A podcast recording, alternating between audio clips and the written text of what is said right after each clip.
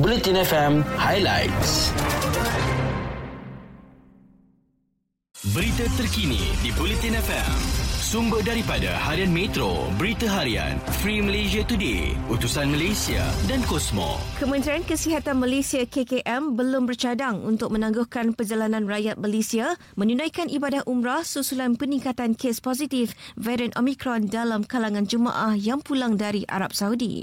Menterinya Khairi Jamaluddin berkata, pihaknya kini meningkatkan pengawasan kuarantin dengan memperkenalkan pemakaian peranti pengesan digital sebaik jemaah tiba di Malaysia. Menurutnya, KKM terus melaksanakan saringan ketat ketika pra pelepasan, ketibaan dan hari kelima kuarantin untuk memastikan jemaah yang pulang bebas daripada dijangkiti varian Omicron. Katanya jemaah yang pulang juga digalakkan untuk menjalankan ujian kendiri setiap hari sepanjang perintah pengawasan dan pemerhatian di rumah.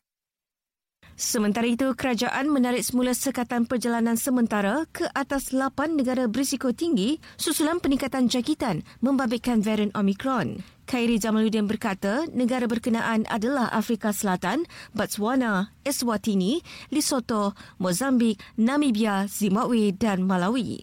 Menurutnya, 8 negara ini akan dimasukkan ke dalam senarai negara berisiko tinggi menjadikan jumlah negara yang berisiko kini adalah 18 negara.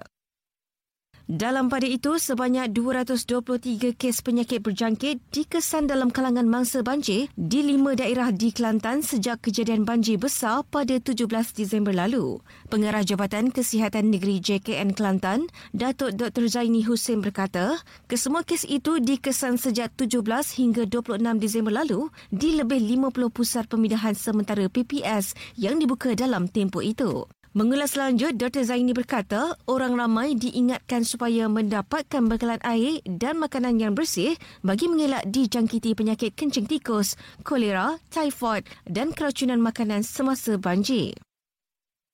Dan sebelum kesukan, salurkan bantuan kepada mangsa-mangsa banjir melalui akaun Maybank di tabung bencana NSTP Mida Prima dengan nombor akaun 5141 0532 0757. Berita sukan di Bulletin FM. Terengganu Football Club TFC Sendirian Berhad kini mengintai pemain tengah Thailand untuk melengkapkan kuota pemain import skuad itu bagi mengharungi kancah Liga Malaysia Liga M musim depan. Tanpa menamakan pemain berkenaan, sumber TFC mendedahkan arkitek skuad Gajah Perang berada dalam perancangan bagi memperkemaskan lagi jentera tengah pasukan.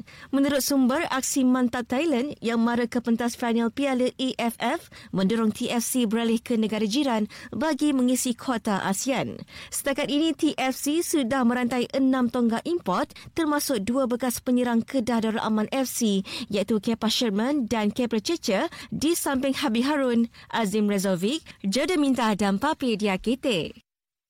Seterusnya, Persatuan Bola Sepak Malaysia FAM melantik bekas pembantu jurulatih skuad kebangsaan Hassan Sazali Waras uh, sebagai jurulatih skuad projek FAM MSN bagi menggantikan kekosongan yang ditinggalkan Yusri Ceklah. Pelantikan Hassan Sazali menyaksikan skuad yang dibarisi ubi muda itu akan terus berentap pada musim depan sekalipun menamatkan saingan Liga Perdana pada musim ini di tangga tercorot. Setiausaha Agung FAM Saipuddin Abu Bakar mengesahkan skuad itu akan terus dibarisi pelapis dari Akademi Mota Dahari dan program pembangunan bola sepak negara untuk memberi peluang mereka terus beraksi secara kompetitif. Sebagai rekod, skuad dibarisi rata-rata pemain berusia 18 dan 19 tahun itu sekadar meraih satu kemenangan dan tiga seri dalam 20 perlawanan yang diharungi sepanjang musim 2021. Ikuti berita-berita terkini di Bulletin FM.